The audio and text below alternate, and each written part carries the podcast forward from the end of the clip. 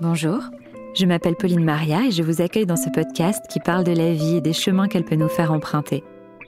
Car si pour certains les routes semblent toutes tracées, d'autres sont amenés au gré du hasard, des rencontres, des envies ou de leurs convictions à prendre des petits sentiers de traverse, à bifurquer, à redessiner le chemin.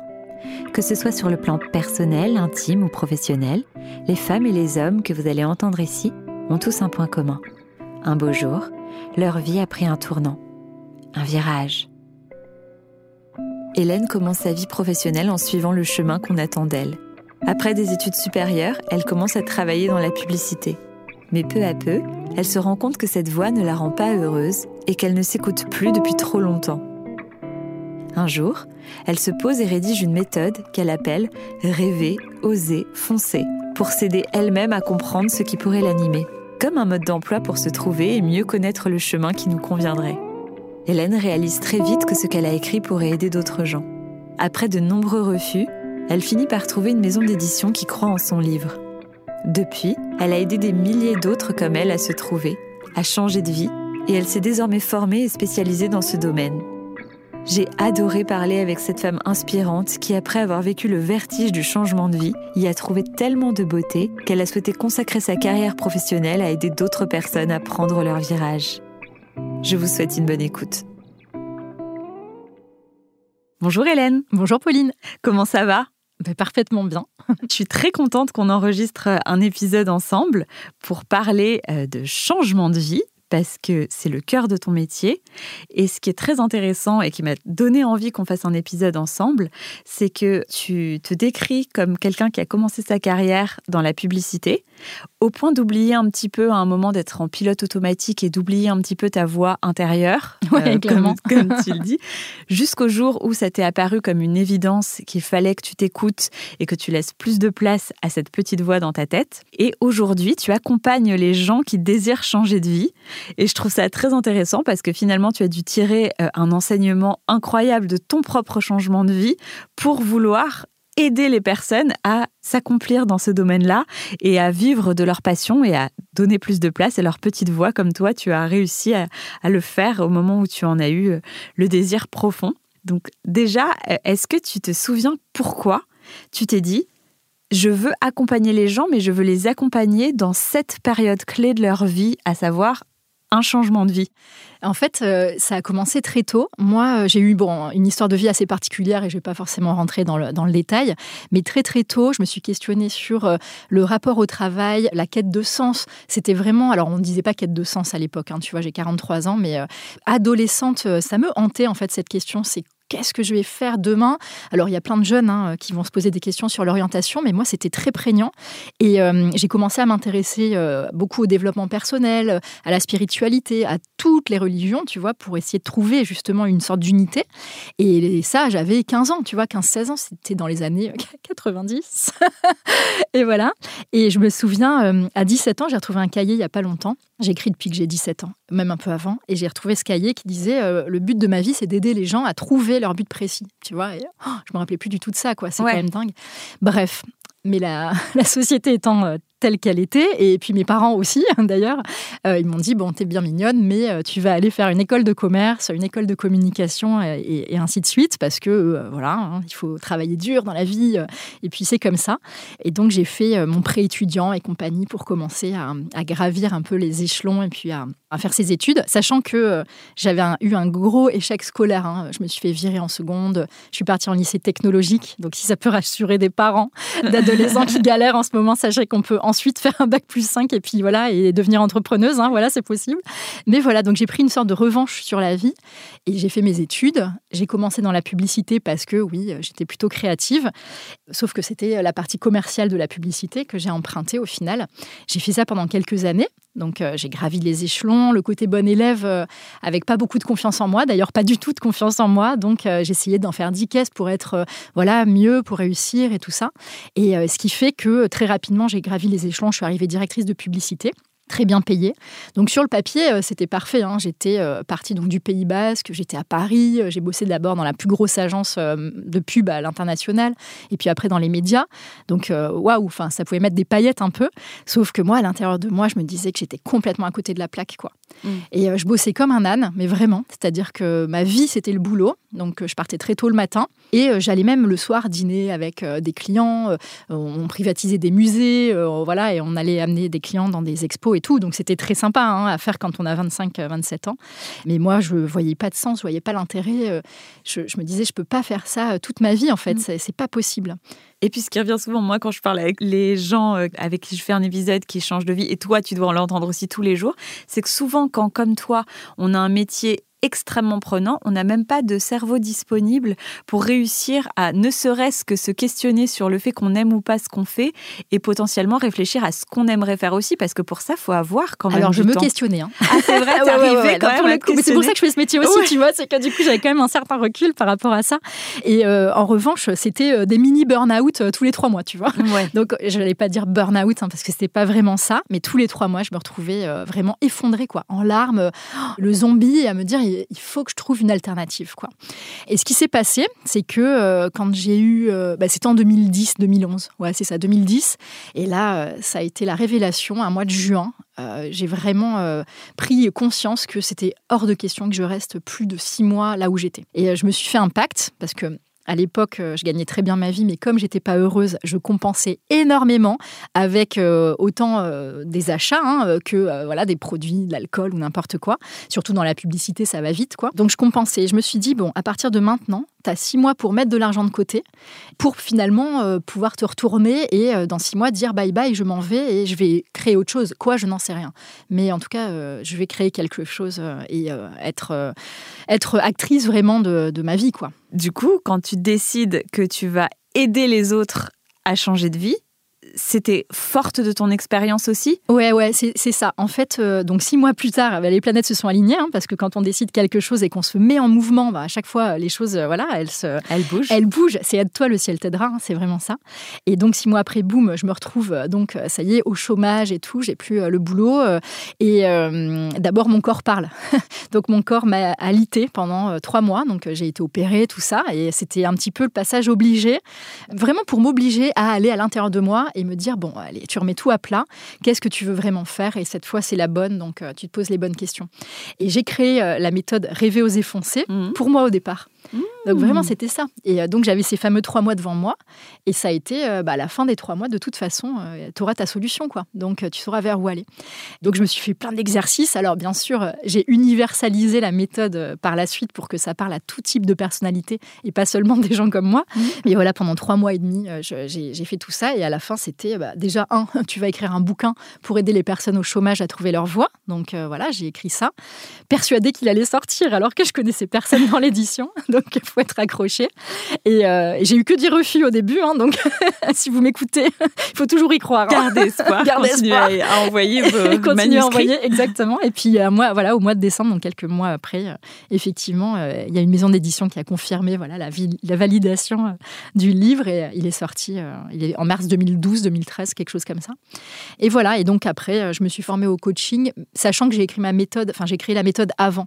Donc finalement, la formation, j'ai adoré hein, cette formation c'était très chouette. Mais c'était plus euh, parce que je pense que j'avais besoin d'une certaine crédibilité, légitimité euh, à cette époque. Oui, bien sûr, mm. parce que tu voulais pouvoir euh, te défaire de ce fameux syndrome de l'imposteur qu'on a un petit peu. Ouais, il y avait ça. Et il y avait que moi, il y a 11 ans, dans tout ce qui est euh, reconversion, changement de voie, trouver sa voie, tout ça, il y avait que le bilan de compétences en fait qui existait. Et moi, je suis arrivée avec une méthode où dedans, on parle d'intuition, euh, on parle de neurosciences, de physique quantique.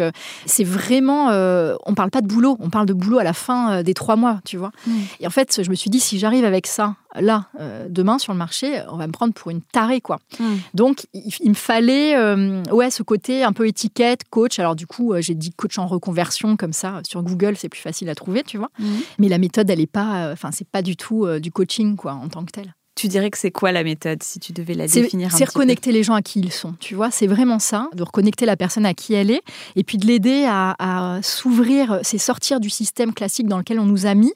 Tu vois, ce côté, il faut avoir un CDI, euh, comme on disait tout à l'heure euh, mm. hors antenne, mais euh, avoir un CDI, se marier, avoir des enfants, le Labrador, et puis jusqu'à la fin de tes jours et gravir les échelons dans une entreprise. Tu vois, ça peut être ça pour certaines personnes, mais c'est pas du tout comme ça. La seule question, c'est quelle vie la personne veut mener. Et ça, on est passé euh, complètement euh, à l'as euh, depuis qu'on est petit. C'est qu'est-ce que tu veux faire quand tu seras grand, quel métier, puis quelles études d'abord, et ensuite quel métier? Et jamais qu'est-ce qui va te rendre heureux? Et l'éducation nationale en, France aussi est faite de sorte à lever tout ce qui est entrepreneuriat, on n'y pense pas, la créativité, on ne nous l'apprend pas, l'échec, on ne nous l'apprend pas, alors mmh, que c'est important d'échouer. Et on met les gens dans des moules et dans des cases, quoi. Et voilà, donc euh, moi vraiment, c'est d'aider les gens à sortir de ces moules et d'aller créer euh, bah, le cadre qui va, euh, avec plein d'arrondis autour, qui va leur convenir à, chacun en fait. Et je rebondis sur ce que tu disais aussi juste avant, c'est-à-dire que, enfin, il y a certains métiers aussi qui sont extrêmement dévalorisés par la société. Par exemple, faire le choix d'un métier manuel, c'est presque une punition dans le système d'éducation aujourd'hui, alors que ça peut être un choix pour plein de personnes. Ouais, ça peut rendre plein de personnes. Bien sûr. Et il y a vraiment euh, beaucoup de possibilités de très bien réussir sa vie. Enfin, j'aime pas ce mot parce que. Oui, oui, mais euh, on, l'a, ouais, on, a déjà réussi notre vie de naissance. C'est ça. Euh, mais tu as raison. C'est réussir sa vie, c'est pas la vie pro. On a cloisonné ça, hein. la vie pro et l'argent, en fait, parce mm. que c'est ça. Hein, mm. Et en fait, non, pas du tout. Bah déjà, on se rend compte aussi de tu disais juste avant, je sais plus si on avait commencé à enregistrer ou pas, de l'importance que prend euh, la vie professionnelle. Mm, mm. Mais c'est vrai que quand on prend un pas de recul, on se rend compte que si par exemple on va voir, boire un verre et qu'on rencontre des gens et qu'on les connaît pas, quand ils nous disent que tu fais et toi qu'est-ce que tu fais dans la vie, et eh ben on attend de nous qu'on réponde uniquement à notre travail. Exactement. On nous demande pas de répondre que bah on aime jardiner le week-end, ouais. que on adore cuisiner. C'est clair, on est là pour se développer spirituellement ou personnellement, qu'on adore lire, qu'on s'intéresse à la philosophie. Non, on nous demande ce qu'on fait dans la vie parce que finalement, la personne qu'on est, c'est notre travail. Exactement. Donc, c'est intéressant de mm. se poser deux minutes et de réfléchir à ça. Ah ouais. Mais tu vois, quand j'accompagne des personnes, alors il y en a certains qui sont tellement dans le syndrome du bon ou de la bonne élève, tu vois, et qui ont effectivement gravi les échelons ou, autres.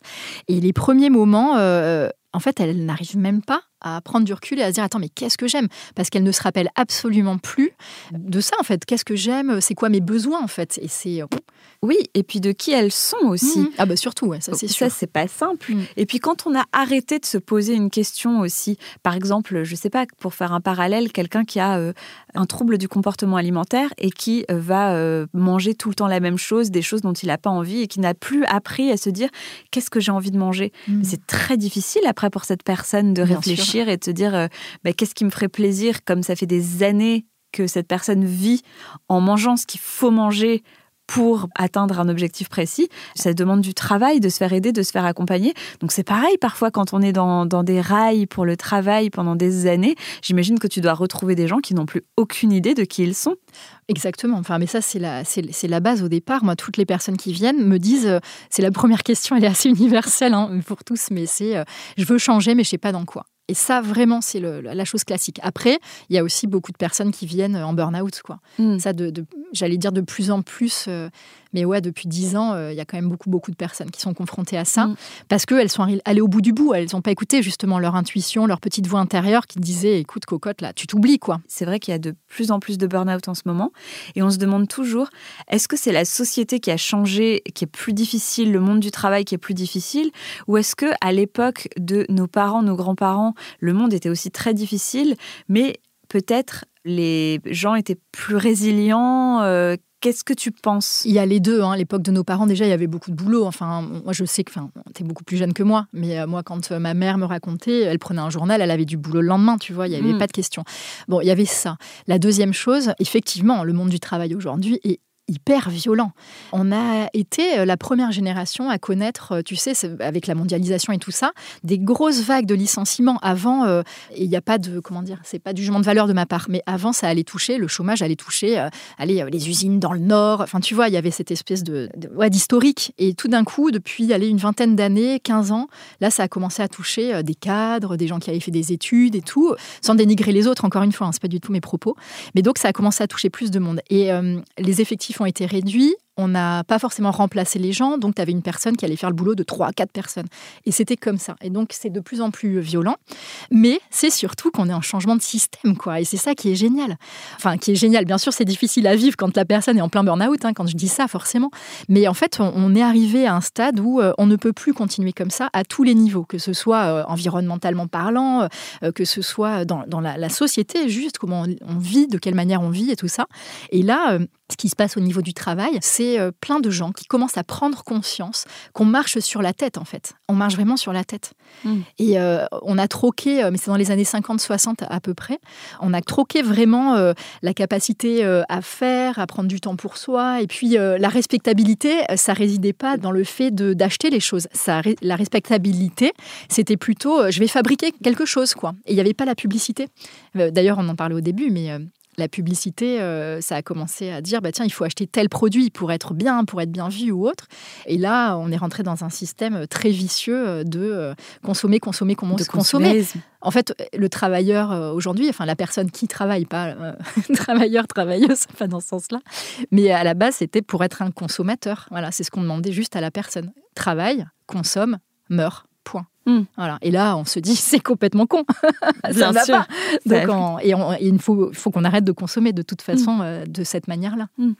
Et peut-être qu'il y a aussi le fait de s'autoriser davantage à justement se dire qu'aujourd'hui, on commence à s'émanciper un petit peu du modèle général et se dire mais j'ai le droit de commencer dans une entreprise et puis de changer, de me réinventer complètement et de repartir à zéro. Tu parlais de l'échec tout à l'heure, peut-être qu'on a moins peur de l'échec aussi la peur de l'échec, elle est assez humaine, surtout bah, en France. On n'a pas du tout euh, appris euh, voilà, à gérer euh, l'échec, mais il est important. Et comme tu dis, bien sûr qu'on a le droit de se réinventer. Aujourd'hui, la plupart des personnes vont faire 2, 3, 4, 5, 10 métiers différents. Et c'est super. Et on peut tout à fait effectivement commencer dans une boîte ou un CDI classique, et puis au bout d'un moment se dire, mais qu'est-ce que je fous là? Hmm. Moi, j'accompagne aujourd'hui les plus jeunes, ils ont 21, 22 ans, t'imagines? C'est des gamins, enfin des gamins par rapport à moi, quoi. ils ont fait leur école, et puis puis euh, ils arrivent à la fin en stage de fin d'études euh, ou en premier boulot et ils me disent mais ça va pas être possible quoi en fait je euh, je me vois pas faire ça. Et la différence avec les générations d'avant même moi hein, tu vois ma génération moi qui ai 43 ans, c'était qu'avant, tu vois, moi j'ai mis 10-12 ans avant de me dire, attends, mais Hélène, t'es pas du tout sur la bonne voie, tu vois, alors que je le savais depuis le début, tu vois. Mais j'allais rester dans quelque chose comme ça.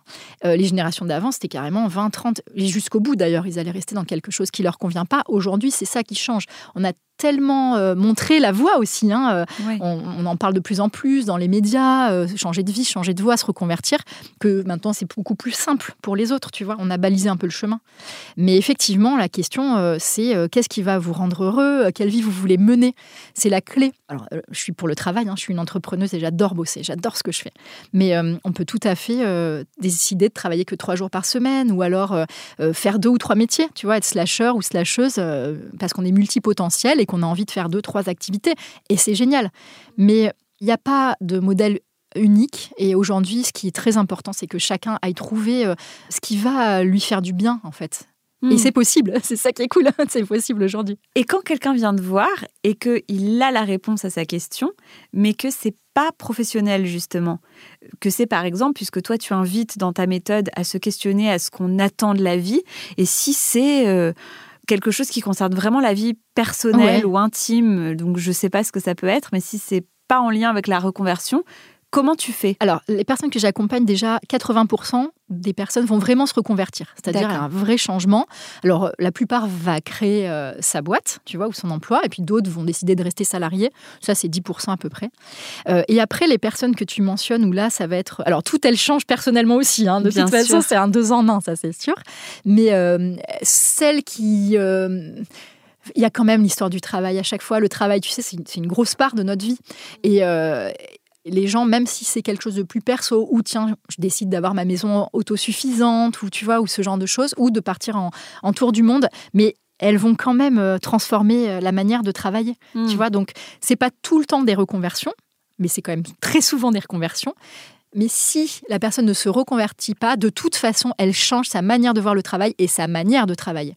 Donc, euh, est-ce que c'est créer son truc à elle? Est-ce que c'est travailler trois jours par semaine? Est-ce que c'est mixer deux ou trois activités, euh, peu importe, mais elle, transformera quand même ça. Et surtout, euh, c'est toutes les personnes que j'accompagne, en fait, aucune ne va retourner dans un boulot qui n'a pas de sens, ni dans une entreprise finalement qui n'est pas respectueuse, tu vois, de l'environnement, de et puis même des êtres humains qui la composent. Et toi, avec ton expertise, pourquoi tu penses qu'on recherche de plus en plus le sens dans notre travail? Ou plutôt, on devrait le poser à l'envers. Pourquoi tu penses qu'avant, on ne se questionnait pas sur ça? Finalement, on pouvait avancer toute une vie dans un travail sans se dire que ce travail nous plaisait pas forcément, qui ne nous épanouissait pas les gens quand même travaillaient moins. Enfin, tu vois, euh, euh, là, euh, quand tu regardes un petit peu les, les gens, voilà, les actifs d'aujourd'hui, tu vois, actifs urbains comme on les appelle, bah, tu vas à une terrasse de café, ils finissent tous hyper tard, ils sont tous en train de te dire qu'ils ont 10 millions de mails non traités. Déjà, il n'y avait pas les mails, hein. enfin, mmh. tu vois. non, mais il n'y avait pas ça, tu vois. Donc oui, tu avais des fax comme ça, mais tu n'allais pas en envoyer 15 000. Alors qu'aujourd'hui, bah, dès que tu as une réponse, tu as le, le, client ou pas le client, mais qui va te renvoyer quelque chose, tu te retrouves avec des des montagnes de mails, des historiques où tout le monde se met en copie, des réunionites encore plus aigus qu'avant, tu vois. Donc il y a quand même euh, toute cette révolution aussi, Internet et compagnie, et c'est très bien sur plein d'aspects, mais qui est venu rajouter ça. Donc avant, euh, tu vois, euh, oui, la plupart des gens avaient du temps pour leur vie perso aussi, tu vois, il y avait plus d'équilibre. Maintenant, pour répondre à ta question sur le sens, on est arrivé déjà un, à un point de bascule à tous les niveaux, mais si on ne change pas aujourd'hui notre manière de, fonctionner et de vrai, on se prend le mur, hein. ça tout le monde mm. est à peu près conscient euh, par rapport à ça.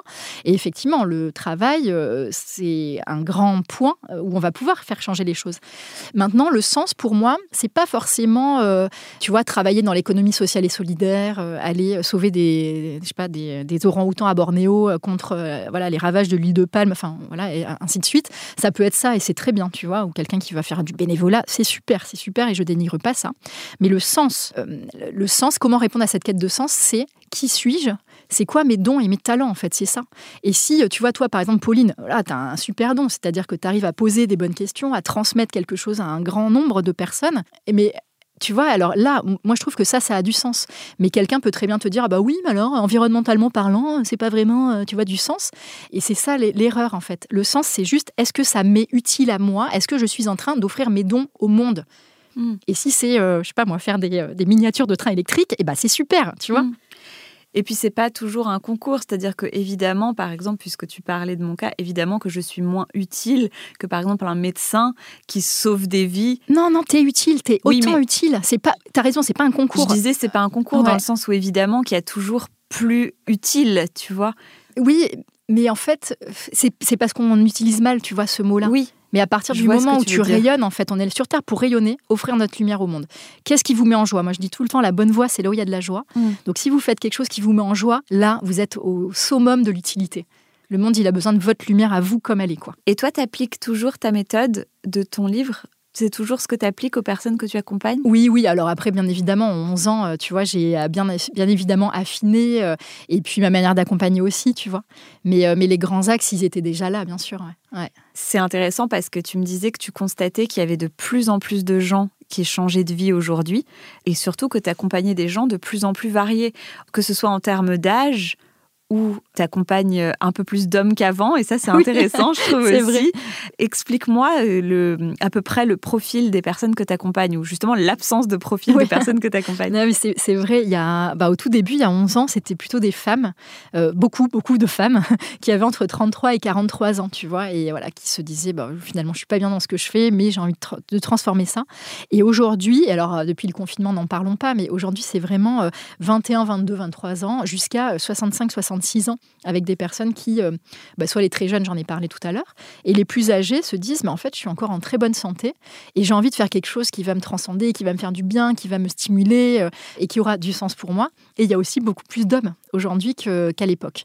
Et c'est intéressant ce que tu disais juste avant sur le fait que les hommes venaient moins te voir et tu me disais que tu pensais que les hommes avaient moins tendance à demander de l'aide et que c'était pareil sur les thérapies et que sûrement que les psychiatres ou psychologues, psychanalystes auraient des statistiques intéressantes à nous donner en disant qu'il y a souvent plus de femmes qui viennent et ça, je pense qu'il y a une partie des hommes aussi qui viennent, qui viennent peut-être un petit peu parce que leur euh, compagne leur demande d'y aller, ouais. un peu poussé. Et ça, c'est intéressant, je trouve aussi à prendre en compte pour l'éducation des jeunes garçons ah aujourd'hui, qui s'autorisent à être euh, vulnérables aussi, parce qu'il y a quelque chose qui finalement, c'est un peu plus général, mais il y a beaucoup de problèmes peut-être qui viennent aussi de là, et c'est dommage qu'ils s'autorisent pas pour euh, beaucoup d'entre eux à être heureux. Ouais, ouais, ouais, ouais tu as tout à fait raison. Et ça, vraiment, il y a un grand, euh, une grande transformation à avoir euh, mm. auprès des parents ouais, pour élever les, garçons comme ça. C'est un mm. gros challenge d'élever un jeune garçon ah aujourd'hui. Ouais, c'est vrai. Et par rapport au, confinement, justement, à la crise sanitaire, toi, tu ressens particulièrement beaucoup plus de personnes qui viennent vers toi? Oui, oui, oui. Il y a eu, euh, c'est clair, il y a eu un avant et un après. Alors la lame de fond, elle était déjà là, tu vois. Mhm. C'est vrai que là, en ce moment, depuis un an ou deux, il y a de plus en plus de, personnes qui vont se mettre d'ailleurs dans le coaching de reconversion parce que c'est bon, elles ont vu de la lumière et voilà. Mais en l'occurrence, euh, donc la lame de fond, elle était déjà là, tu vois. Moi, je le, voyais euh, avec toutes ces personnes qui étaient vraiment en questionnement sur le, sens du travail et leur rôle dans tout ça. Mais le confinement, ça a accéléré les choses. déjà, il y a certaines personnes qui ont dû arrêter de travailler. Donc là, c'est la prise de conscience de waouh, en fait, tout ce temps que j'ai. Et euh, soit, euh, bah, grâce à ça, je peux fonctionner différemment et, je refais des choses que j'avais pas fait depuis longtemps. Ou à l'inverse, j'ai plein de temps et je ne sais absolument pas quoi en faire parce que je suis paumée, quoi. Hmm. Tu vois Donc, de toute façon, dans les deux cas de figure, euh, il y a eu cette prise de conscience du temps, tu vois. Waouh, j'ai du temps, qu'est-ce que je vais en faire? Et, le travail me prenait beaucoup, beaucoup, beaucoup trop de, finalement de temps.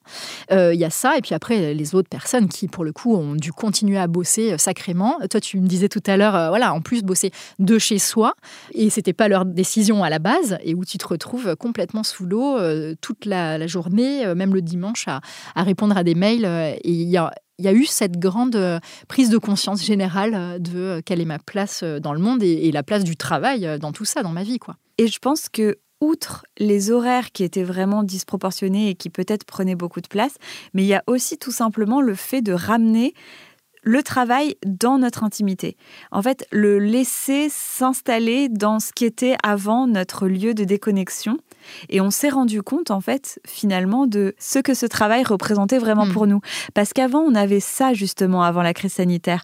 On avait euh, notre petit trajet pour rentrer, ou notre grand trajet selon les gens, pour rentrer. Et on arrivait à la maison, et il y avait ce côté, OK, euh, j'ai ma soirée. Et supprimer ce sas de décompression, ça a beaucoup aidé à la prise de conscience, je pense. Moi, ce qui m'avait vraiment fait halluciner, alors bon, moi j'étais dans cette partie bien avant le confinement, tu vois, et même le confinement, je l'ai hyper bien vécu, puisque en plus je continue à accompagner des, enfin, des gens, ça n'a pas changé, oui, euh, bien sûr. Euh, ni euh, ce que je pensais avant, tu vois, j'avais écrit mon dernier bouquin. Plus même de travail. Ouais, ouais, ouais, non, mais c'était pas tant ça. Moi, ce qui m'avait vraiment choqué même, c'est que. Hum, je viens du Pays Basque au départ, je vis à Paris, je suis nomade, hein, je bouge beaucoup, mais sinon je vis à Paris.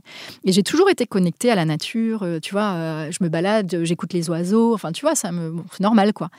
Et j'ai pris conscience dès la première semaine du confinement, je sais pas si tu te rappelles, mais il y avait plein de gens sur Internet qui disaient Oh là là, c'est super, on entend les oiseaux, ah super, les animaux ils reprennent leurs droits dans la ville, tu vois. Mm. Et ça m'avait choqué, je me suis dit Mais ces gens, ils ont jamais, enfin, ils entendent plus les oiseaux euh, ou quoi, tu mm. vois. Et en fait, ça, paraît très anecdotique euh, et complètement euh, un peu à la masse ce que je suis en train de raconter, mais bah non, tu avais plein de gens qui n'avaient pas cette conscience-là. Et, et, je pense que c'est plus cette notion de temps, tu vois, et de d'instant présent qui a frappé aux portes, tu vois, de, chaque personne. Et cette euh, soupape de euh, je risque aussi de mourir, parce que du coup, on nous a renvoyé quand même pas mal, euh, hein, pendant le premier mois en tout cas, de, peur. Ça a été extrêmement anxiogène. Et cette confrontation de ben, qu'est-ce que j'ai envie de faire à partir de maintenant sur les restes de jours qui me sont octroyés quoi, dans cette vie?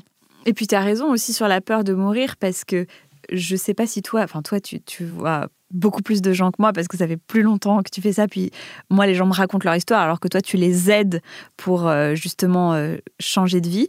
Mais en tout cas, les gens qui me racontent leur histoire, très souvent, quand il y a un événement traumatique dans une vie personnelle, comme la perte d'un proche ou la maladie, mmh. euh, quelqu'un qui va être atteint d'une maladie grave, souvent on se dit à quoi bon? Ou les, attentats, par exemple. Euh, c'est vrai que c'est souvent une prise de conscience quand on se dit, mais en fait, on est de passage. Exactement. Autant euh, faire ce qu'on aime et ne pas chaque jour me lever en me disant vivement ce soir. Mais ouais, c'est terrible. Ça, ou alors, tiens, telle collaboratrice me sort par les yeux et je vais être hystérique pendant trois semaines parce qu'elle me saoule, par oui, exemple. C'est ça. De manière triviale. Oui, oui, ou se laisser euh, complètement euh, bouffer par des, mm. problèmes du quotidien. C'est ça. Et je pense qu'il y a eu vraiment cette prise de conscience à ce moment-là, tu vois, de qui suis-je, où vais-je et, finalement, ce temps, voilà, je peux le prendre pour moi et pour aller me poser les bonnes questions. Et puis aussi, bah, du coup, voilà, moi, par exemple, ça fait 10, 11 ans que je fais ça. Et donc, c'est vrai que je communique beaucoup dans les médias et tout. Et il y a de plus en plus de, comment dire, d'articles sur les changements de vie, les reconversions. Ils ont quitté Paris pour aller à la campagne. Ils ont monté justement leur maison en enfin, autonome avec le potager, nanana, et tout ce qu'il faut. Et tu vois, il y a, y a, tout ça aussi qui fait que, bah ouais, tout le monde le fait. Ou même ton émission, tu vois, qui est super d'ailleurs. Et ça montre que, bah tiens, d'autres personnes ont pu traverser ça. Donc ça inspire aussi le changement et ça fait moins peur. Donc mm. on se dit, bah, ils l'ont fait, moi aussi, en fait, j'en ai ras-le-bol euh, euh, de, faire, d'avoir une vie qui me convient pas. quoi. Mais c'est vrai que ce qui est intéressant, c'est aussi de commencer à mettre en lumière le fait que, bah, au pire, si on change de vie et que ça fonctionne pas, c'est pas grave. C'est pas la fin, c'est pas parce que euh, on n'a pas réussi ce virage-là que pour autant c'est le dernier. Non, mais de toute façon, il est jamais raté, le virage. Oui. Parce que c'est grâce au virage, d'ailleurs, il est très bon le nom de ton émission, mais c'est grâce au virage. La vie, c'est les virages. Parce que quand tout est droit, qu'est-ce qu'on s'emmerde en fait? Hmm. euh, Je suis pèlerine sur le chemin de Saint-Jacques de Compostelle. Et, euh, et, ça a un rapport parce que euh, quand tu tapes une ligne droite sur 20 km, tu vois, c'est l'horreur. Il vaut mieux euh, avoir des, grands virages, euh, des montagnes, des choses comme ça, parce que déjà, tu sais pas ce qu'il y a derrière le virage et que ça te donne un petit peu de gaieté, tu vois. Tu te dis qu'est-ce qu'il va y avoir derrière? C'est de l'émerveillement. Quand c'est toujours tout droit, c'est l'horreur. Donc, euh, ouais, c'est important de prendre les virages et c'est mieux de les choisir, les virages, ça c'est sûr. Hmm. Plutôt que, voilà, bien sûr, une maladie, un décès ou quelque chose que tu n'as pas choisi, c'est plus délicat, mais ça t'apporte la résilience aussi, quoi. Hmm. Et toi, j'imagine que tu dois avoir une grande qualité humaine et d'adaptation. Tu dois toujours t'adapter à la personne que tu as en face de toi. Et ça, j'imagine que tu as dû développer cette intuition. Bah, Celle-là, je l'avais. Tu vois, c'est pour ça que c'est important dans quelques métiers que la personne choisit, ou moi comme les autres, cette notion de vocation, de quelle est ma voix, tu vois. Et euh, moi, ce côté euh, adaptation, même suradaptation, hein, qui a pu d'ailleurs me causer des dommages dans mes vies d'avant, mais dans cette vie, elle est parfaite, cette suradaptation et l'intuition. Tu vois, être vachement à l'écoute et savoir ce dont l'autre personne a besoin tout en étant parfois assez euh, cash, tu vois, parce que bien sûr, quand quelqu'un fait un burn-out, bien évidemment, tu vois, tu l'accompagnes, tu crées un cocon euh, euh, protecteur et sain autour de cette personne. Mais après, d'autres qui vont avoir des peurs, il faut aussi leur faire des électrochocs, tu vois, au bon moment pour, allez, bon, maintenant, ta gueule et t'y vas, tu vois. Donc, du coup, c'est ça, c'est cette bonne jauge. et en fonction, comme tu dis, de chaque personne, il faut être très, très minutieuse en fait là-dedans pour bien utiliser ça. Mais c'est ça qui est beau et que j'aime dans mon métier aussi, c'est de voir euh, tu vois, des gens très différents. Euh, il y a tout type de personnes et il y a et les histoires aussi, tu vois, parce que mm. bien sûr, elles me racontent toutes leurs histoires euh, passées et c'est, j'adore, quoi, j'adore. Et tu dois te sentir très utile de d'aider les personnes à se trouver. j'avoue. Ouais, ouais, ouais, ça je suis contente. Mais en fait, sur le coup, tu t'en rends pas compte. Et de temps en temps, euh, alors c'est sûr que j'ai souvent des messages, merci, ou tiens, euh, ça y est, maintenant je fais ça, ou des années après, ah bah tiens, j'en suis toujours là, c'est génial, et, je suis hyper contente. Donc oui, moi, ça me touche, mais euh, la plupart du temps, je fais pas gaffe en fait. Pour moi, c'est ma vocation, tu vois, je fais ça comme ça, quoi, naturellement, et ça me fait kiffer. Mais je prends pas la mesure en fait. Et c'est souvent les gens de l'extérieur, tu vois, qui vont me dire mais tu te rends compte quand même, euh, tu as accompagné plus de 2000 personnes euh, dans leur changement de vie. Euh. et puis voilà. Après, je vois les, cartes, tu sais, j'ai les cartes de mariage, les cartes des mmh. enfants. Ah, j'en ai plein, tu sais, j'ai des tiroirs entiers avec tous les, tous les, les, nouveaux enfants là qui arrivent sur Terre. Mais c'est rigolo. Et en parlant justement mariage-enfant, parce qu'on en parlait aussi juste avant, les injonctions de la société, elles se limitent pas souvent à la carrière qu'on va embrasser, où c'est vrai que globalement, il faut rentrer dans des cases, faire de bonnes études, rentrer dans une grosse boîte, euh, monter les échelons, etc. Ça, c'est vraiment euh, mmh. le système euh, en France. Français classique. Classique pour, de manière objective et aux yeux des gens, je mets des guillemets, réussir, ta vie. Voilà, c'est ça. Sinon, si tu t'écartes un petit peu du cadre, euh, tu as moins de chances de mhm. réussir. Mais il y a aussi le côté de l'injonction de devenir propriétaire, se marier, avoir des enfants. Voilà. Et c'est vrai qu'on se rend compte un petit peu quand on en parle, et surtout en tant que femme, parce que j'ai l'impression qu'on fout plus la paix aux hommes quand même euh, sur tout l'aspect de la vie privée. Mais on se rend compte en tant que femme qu'en fait, les échelons sont jamais atteints, quoi. C'est-à-dire que quand tu as un enfant ah, il en faut deux parce que quand même un enfant unique, euh, c'est un peu triste. Euh, quand tu as rencontré quelqu'un, faut emménager ensemble. Les gens n'ont pas le droit Oui, de vivre chacun chez soi. De alors désirer fait, super, avoir ouais, leur ouais. espace. Et ça, est-ce que tu aides les gens aussi à se déconstruire de ces schémas-là? On, on, déconstruit tout, enfin vraiment. C'est-à-dire que la méthode, elle est en trois parties, ça dure trois mois et demi. Et la première partie, c'est vraiment lever toutes, toutes ces injonctions-là, tu vois, et que, que, la personne puisse voir tout ça. Euh, après, je ne brise pas les ménages. Hein. Je... Oui, oui. je... enfin, sauf quand vraiment ça va très mal, voilà. Mais sinon, je suis pour la paix des ménages. Mais voilà, donc la première partie, c'est vraiment de la déconstruction pour aller se reconnecter à qui on est, mais vraiment dans la grandeur de notre âme, quoi. Et ensuite, après, deuxième partie, les talents, la manière dont j'ai envie de vivre et tout ça. Et en dernière partie, de manière beaucoup plus triviale, ok, maintenant c'est quoi l'objectif et comment on fait pour y aller? Et là, il euh, y a la totale, le pro bien évidemment, le perso aussi. Mm. Mais ces injonctions-là, euh, ouais, ouais, bien évidemment, on en parle. Euh, mais la parole se libère à tous les niveaux en ce moment, euh, donc c'est ça qui est aussi euh, qui est intéressant. Et tu trouves qu'il y a quelque chose qui devrait être changé au niveau de l'éducation et de, alors à titre personnel, c'est-à-dire euh, l'éducation que les parents donnent aux enfants, et aussi à l'échelle collective avec euh, l'éducation. Euh... Ah c'est l'éducation nationale. Alors moi j'accompagne plein de, profs et d'instituts, tu vois, et qui en ont ras-le-bol et qui du coup bifurquent. Certains bifurquent vers des métiers qui n'ont rien à voir, et puis d'autres se mettent à faire des écoles alternatives ou ce genre de choses, parce qu'en fait l'éducation nationale, elle, est quand même souvent très rigide. Et ce qu'on devrait apprendre davantage aux enfants, c'est déjà l'esprit d'entreprise, tu vois. C'est pas un gros mot. En France, euh, être chef d'entreprise, être patron, c'est de suite, on a envie de, taper sur la personne, alors qu'en fait, bah non, c'est génial. Et, on est un pays avec plein de, de, petites entreprises, tu vois, même des TPE et tout. Et donc, l'esprit d'entreprise, l'entrepreneuriat. Euh, aussi, rajouter tout ce qui est créativité, euh, intuition, tu vois. Moi, je donne des, j'anime des ateliers sur l'intuition aussi en entreprise, mais dès l'école, en fait, il faudrait pouvoir euh, expérimenter ce genre de choses.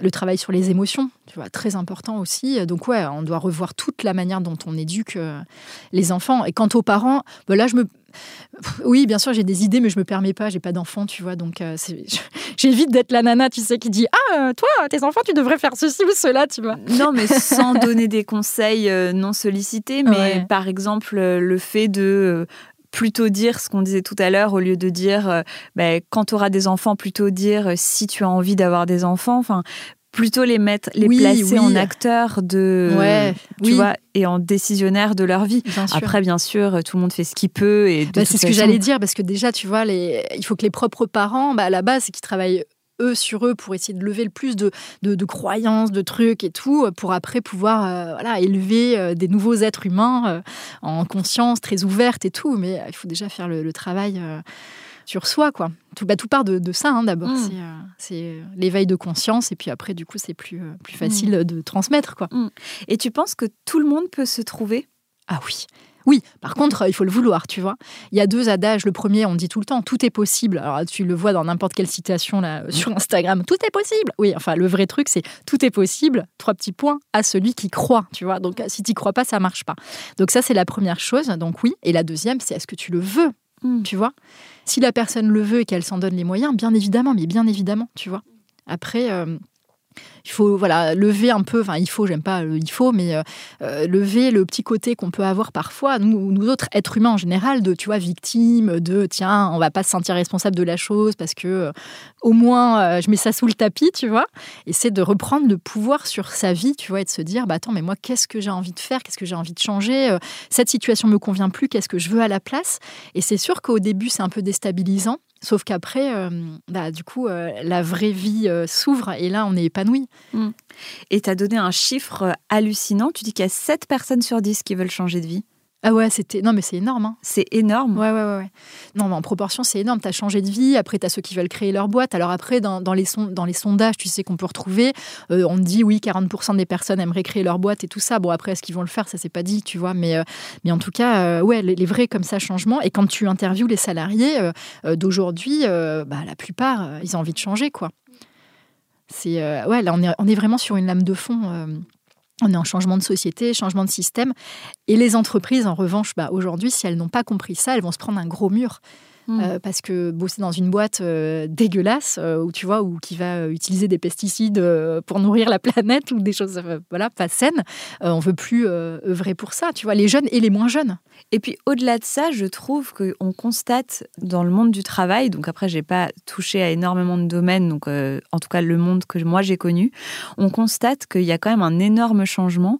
Moi je vois par exemple entre le début de ma carrière et le moment où j'ai changé de voie, mais les personnes qui c'était pas du tout les mêmes. C'est-à-dire que quand moi j'ai commencé en tant que stagiaire par exemple, mais si on m'avait demandé de passer la serpillière, mais tu l'aurais fait. Je l'aurais fait. Mais grave, mais moi en stage jusqu'à 22h, 23h je bossais. C'est ça. Genre demandé euh, Aujourd'hui, plus du tout. Ah non, non. Plus, alors, du tout, quoi. alors là, par contre, on peut en reparler, tu vois, parce que parfois, c'est pas mal de, se remettre à bosser.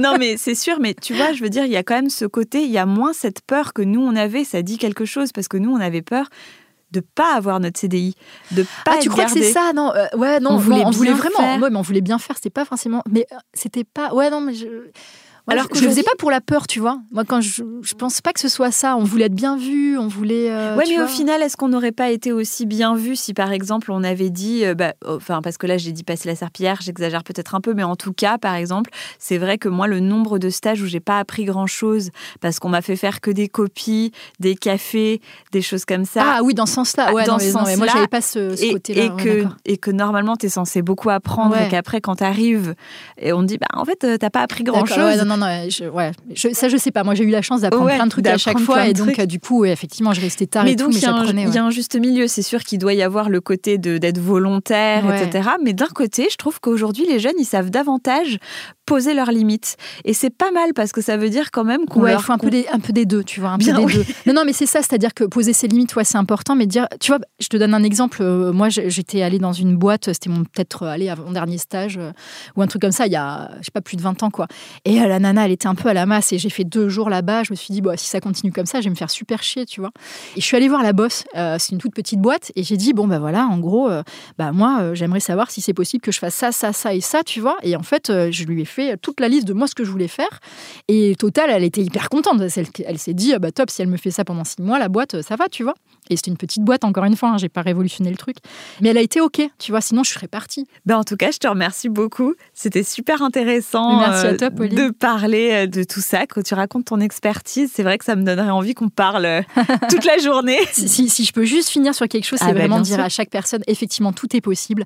vous pouvez voilà, faire deux, trois métiers qui vous font kiffer. Vous pouvez complètement révolutionner votre vie. Vous avez le droit d'être nomade. Enfin, moi, je suis nomade. Hein. Mon mari, il est à Paris, donc je reviens de temps en temps. Mais, mais sinon, voilà, j'ai quand même ce côté-là. Et en fait, on a vraiment le droit de, tout, tout refondre. Et comme je dis tout le temps, la bonne voie, c'est là où il y a de la joie. Donc, euh, c'est le seul curseur à avoir. Et puis sortir aussi des sentiers battus, pas avoir peur de pas rentrer dans les cases, dans les moules, et de suivre notre propre chemin. Mm. Merci beaucoup, Hélène. Merci à toi et bonne journée à tous. Oui, à bientôt. Au revoir. Voilà, le moment est venu de se quitter. J'espère que vous avez apprécié cet épisode. Je vous donne rendez-vous la semaine prochaine pour découvrir un nouvel invité, un nouveau parcours et se faire embarquer dans un nouveau virage. En attendant, prenez soin de vous et bonne semaine.